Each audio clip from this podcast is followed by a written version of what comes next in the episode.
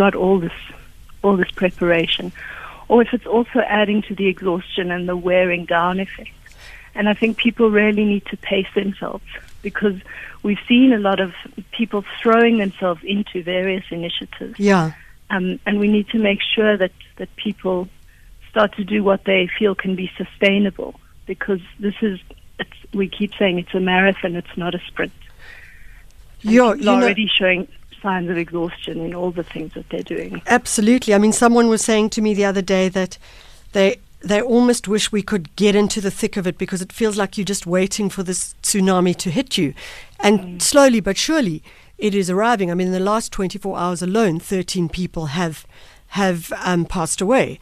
So it so so the, the the the scale is starting to rise and to shift quite dramatically. I think, given, and, and, and either one of you may answer this, given what we know about that, what's also the challenge is the anxiety around um, not being able to meet our financial obligations. What does it mean to have your child at home and trying to homeschool, but perhaps trying to work? What does it mean having your child at home and not them not getting any school education at all? How do we deal with those kinds of things?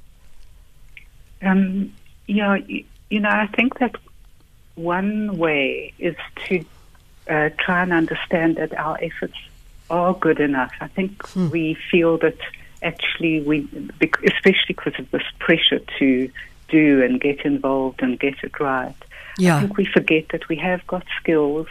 We are good enough. It may not always be brilliant, but so that's one way of um, coping. And also uh, with parents, I think they have to be quite creative um, and and just hold hold on. Maybe not be maybe be very flexible and resourceful.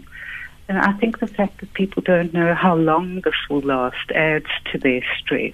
Yeah. Um, Yeah. you know, and generally to be flexible and and resourceful. So, so um, Dr. Taylor, you are indeed a psychiatrist, which means that ultimately, um, in your position, you are able to prescribe drugs to anybody who is maybe going over the top with levels of anxiety. Are you concerned that this may become a a greater, ex- well, I don't know what to say, experience, but that this may extend itself over time? No, there is quite a lot of talk about the second wave of this pandemic being a being a mental health one.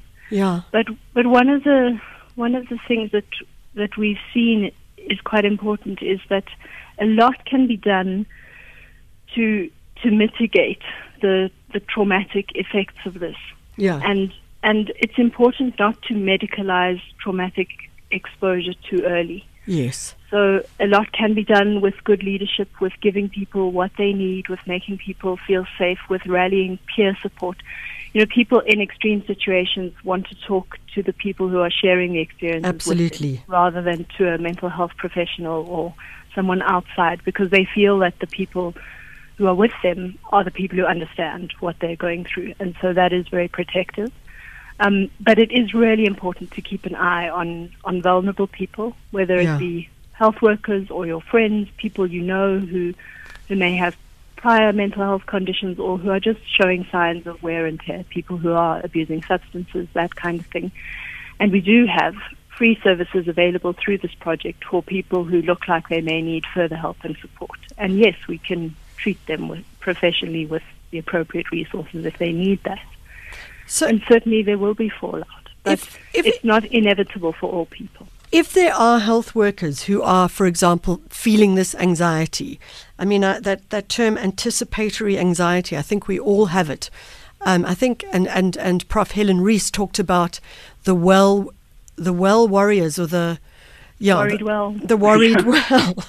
And I, I think that that all starts to like congeal into this really difficult space. But if you were a health worker and you like just waiting for this storm, but you need some kind of support, which um, both of you are talking about offering. How do they get hold of you? What is the easiest way for them to just say, I need that pro bono support? So at the moment, the best way is our website, Okay. which is www.covidcaregauteng.co.za. So, COVID Care Gauteng, does that mean you only offer it in Gauteng?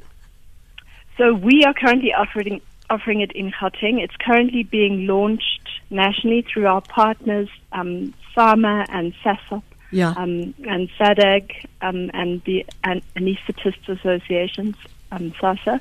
And we are working with two platforms, Vula um, and another platform, EM Guidance, to, to actually be able to have a platform where people can directly access care, but that's not quite launched yet. So currently the website is the best resource. So who's looking after you guys, the mental health workers yourself, the care workers?